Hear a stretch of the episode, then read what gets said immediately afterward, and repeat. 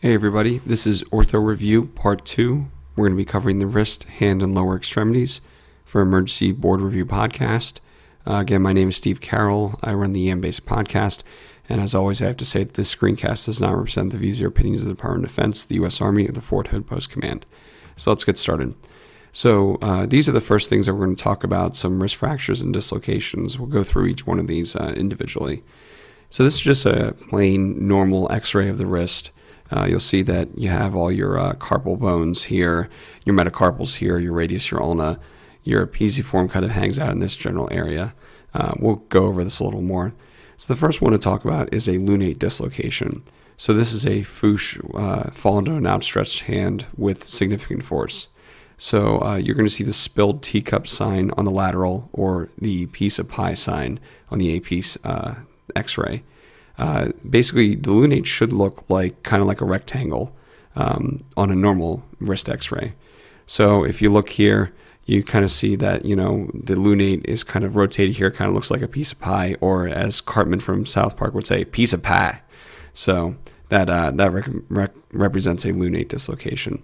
And then on the lateral view, you're going to see what's called the spilled teacup sign, where the uh, lunate's kind of tilted onto its side. So as far as their dispo, um, they're going to re- get reduced by ortho. Complications can be median nerve injuries, acute carpal tunnel syndrome, and avascular necrosis. So perilunate dislocation. This is the most common carpal dislocation. This is a FOOSH injury with hyperextension. So in this case, the teacup is upright, but the capitate is not on top of the lunate. So you'll see this kind of very clearly here. You see that the teacup is upright, but things just aren't aligned uh, the way they should be. Uh, should be represent a straight line. It's kind of crooked to the side. So scapholunate dislocation. So this is most common carpal ligament injury. This is an acute tear of the scapholunate ligament, and this is called the signet ring sign or the Terry Thomas sign. We'll talk about that in a second. So basically, if you have what looks like a negative AP x ray of the wrist, think of this diagnosis because this can be kind of easy to miss. So, um, basically, what you're seeing is that you're kind of seeing a, uh, a big gap right here. So, it kind of looks like a big gap in someone's tooth. So, this is Terry Thomas, the famous comedian who this was named after, but I guess a more modern example would to be called this uh, the Michael Strahan sign instead. So once again, if you have a, what looks like a normal uh, X-ray and you're just like, you know, what's abnormal? It's probably this. It's a scapholunate dislocation. Um, so another thing that you can also see is this signet ring sign where the uh, scaphoid kind of tilts toward the palm and it looks kind of like a ring right here. So scaphoid fractures. Now this is the most common carpal bone fracture. And this is the classic snuffbox tenderness. So in these cases, x-rays may be negative. So what you're going to do is you're going to have the patient follow up in 7 to 10 days for repeat films if you're suspicious for injury. As far as their complications, uh, they can get avascular necrosis.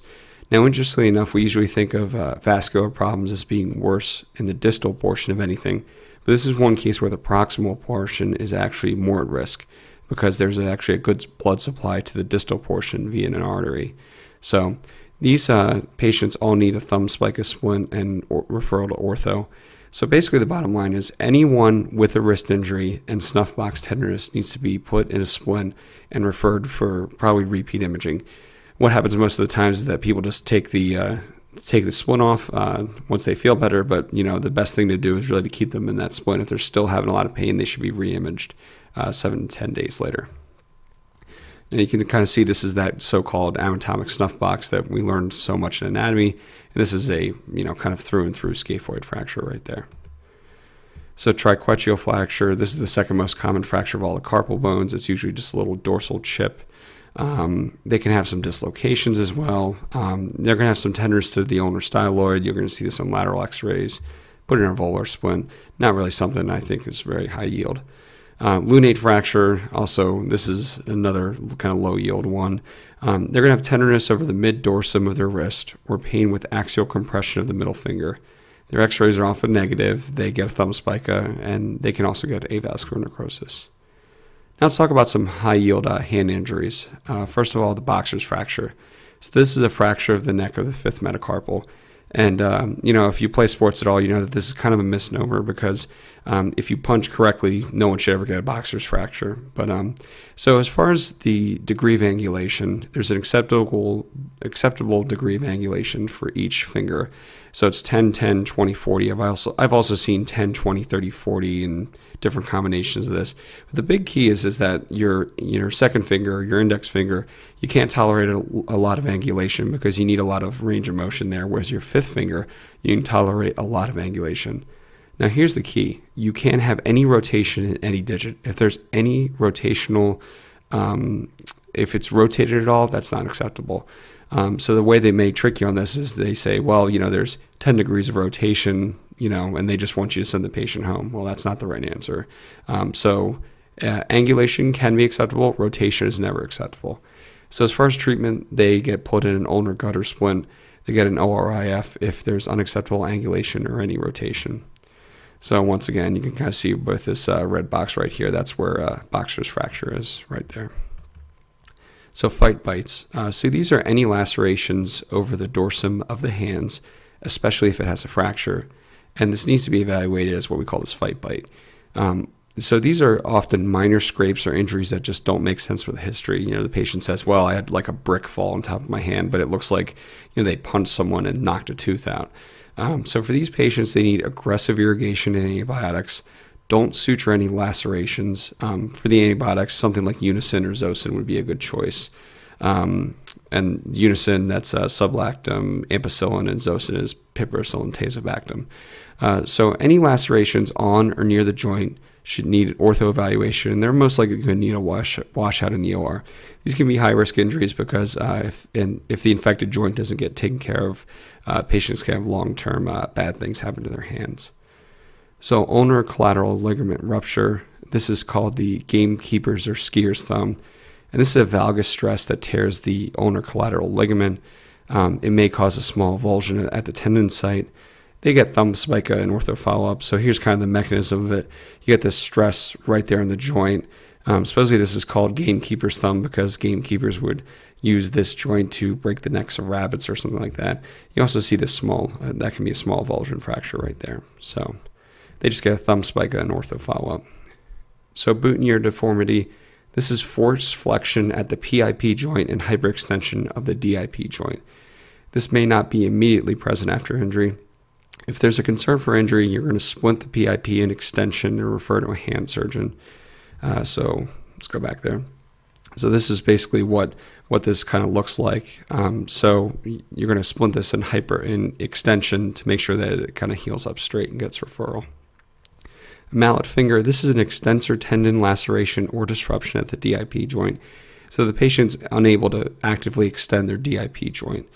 Um, this is usually a blow to the tip of the finger while at extension. So, like say someone's going to catch something to get their fingers jammed straight back. Um, so you're going to splint them in hyperextension for six to eight weeks, and this is really important to make sure this heals correctly as well. If there's an associated fracture, you know they get a splint versus pinning done by ortho. The delayed complication for this is a swan neck deformity, and so this is what a mallet finger kind of looks like you can kind of see that little that little fracture there, right? The tendon insertion joint. And this is what the finger splint looks like. So it keeps it nice and extended so it can heal properly until they get follow up. So de Quervain's tenosynovitis, this is just a simple overuse injury and definitely not emergent. Um, this is pain on radial aspect of the wrist, tenderness over the radial styloid. And so Finkelstein's test is this classic pimp question where you're going to put your thumb inside your palm, wrap your fingers around it, and then pain with ulnar deviation or kind of going downwards.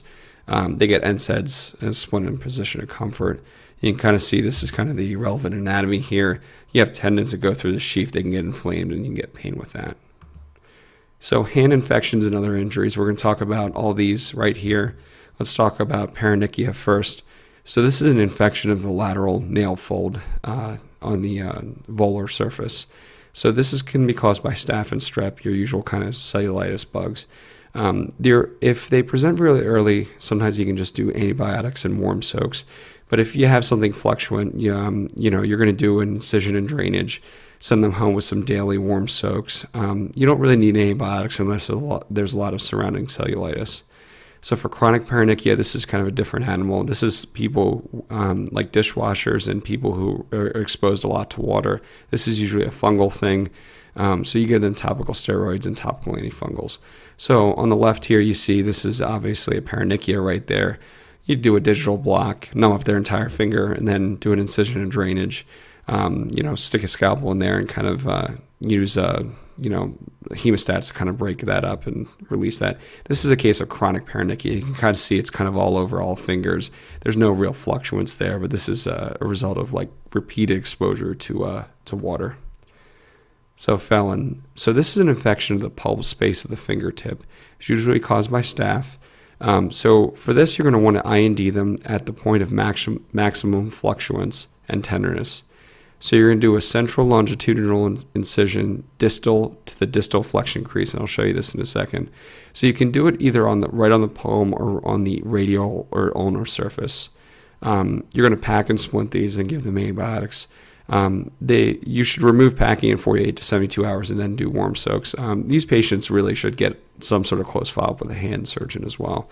Um, so this is kind of a felon. You see that it's it's more about the pulp space right here and not about the nail folds. So there's two ways to incise these. One is right here on that palmar side, right here, and you can kind of break it up. The other way is to do it kind of on the radial or ulnar side, wherever is most fluctuant. You just want to make sure that you avoid the nerves and the arteries that run uh, more towards the front right there. So uh, the next question is, uh, you know, what's this lesion right here? So uh, maybe they say it's kind of itchy, it's kind of painful. So this is herpetic whitlow. So this is HSV type 1 or type 2 infection. It causes some localized burning, itching, and pain prior to the vesicles forming. For these, uh, you'll want to splint them, give them pain medicines and oral antivirals. Uh, if early infection or immunocompromised, do not surgically drain these um, because they can get secondary infections and delayed healing. So just splint, pain meds, and oral antivirals. So flexor tenosynovitis. So this can be a, you know an orthopedic hand emergency. This is usually from some sort of puncture wound, although immunocompromised people can get it from just about anything. Uh, staph and strep are the usual culprits, and you know everyone's going to talk about Kanavel signs. So you just kind of think about it; it makes sense. Your your fingers going to be in slight flexion because there's a you know infection of the flexor uh, tendons right there. There's a symmetric swelling, or what's called a sausage sausage digit. Um, there's tenderness along the flexor sheath, and then there's pain with passive extension. And that kind of makes sense because if you're holding inflection, because that's their position of comfort, passive extension is going to make it worse. So these patients get IV antibiotics. If it's uh, trauma related, you know, Ancef's a good choice. If there's no trauma, you know, you can consider that this could be gonorrhea and give the patient ceftriaxone and azithro.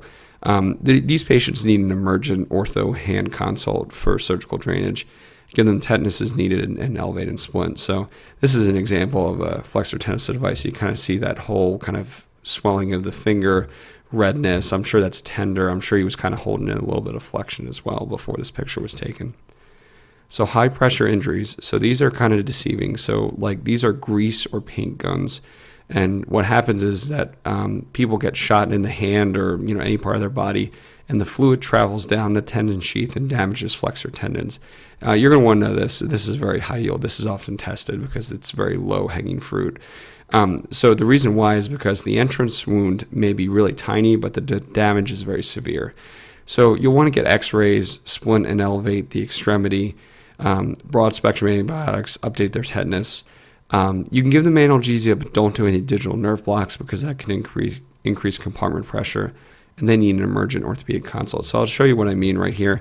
So, you know, this guy, you know, working with a paint gun, he's like, you know, he, he gets this what seems like this minor little wound here, but when they open up, he's got paint all in this uh, tendon sheath right here. So don't blow these people off. Um, they need aggressive therapy. So let's talk about compartment syndrome, a big orthopedic emergency. So, any injury that causes increased pressure in the muscle compartments can compromise circulation and lead to compartment syndrome. So, for example, crush injuries, supracondylar fractures, especially in kids, any sort of constrictive dressing or cast, uh, also radius and ulnar fractures can do it as well. So, compartment syndrome, pain out of proportion is the first sign. Um, and you're also going to see increased pain with passive stretch or active contraction. So if you think about this, that makes sense. If you passively, if you passively, let's say you're worried about lower extremity compartment syndrome in the like the calf area, so you passively stretch your ankle, that's going to you know increase their compartment, you know pressure or movement. Or if you tell the patient, hey, actively press down on the gas or actively plantar flex, that's going to you know kind of rub those muscles against the compartment as well. Um, paresthesias, paralysis, a palpable tense compartment, kind of later signs, and then pallor and pulselessness are late and very late signs, respectively. These patients need an emergent ortho consult. So technically, compartment syndrome is a clinical diagnosis. So if you see the option to check compartment pressures on a on the board review on the actual exam, it's probably not the right answer. However, just keep in your head that if they have a compartment pressure that's greater than 30, it's concerning for compartment syndrome. So 0 to 10 is normal. Don't elevate these patients' limbs, it decreases venous return. So, once again, I can't stress that enough. Um, it's a clinical diagnosis. So, the answer here is almost always to get an orthopedist right away. Don't even bother to check compartment pressures. And, you know, in theory, um, you may have to do a fascia, an emergent fasciotomy yourself if an orthopedist is far, is a long ways away but uh, it's a clinical diagnosis. So, amputated digits. So, basically, you just have to know this cold. Um, you want to irrigate with them with normal saline to remove any gross contamination. Wrap in sterile gauze, moisten with saline. Place the part with the saline gauze in a sterile, water cut tight container, and then place this container on ice. You know, you don't want to have lots of water, uh, ice water floating around directly touching the body part. That's the big thing that you want to make sure it doesn't happen. So that's the end of part two of Orthopedic Board Review. If you have any questions, please email me at steve at embasic.org and check out the other lectures and part three of Ortho Board Review on emergencyboardreview.com.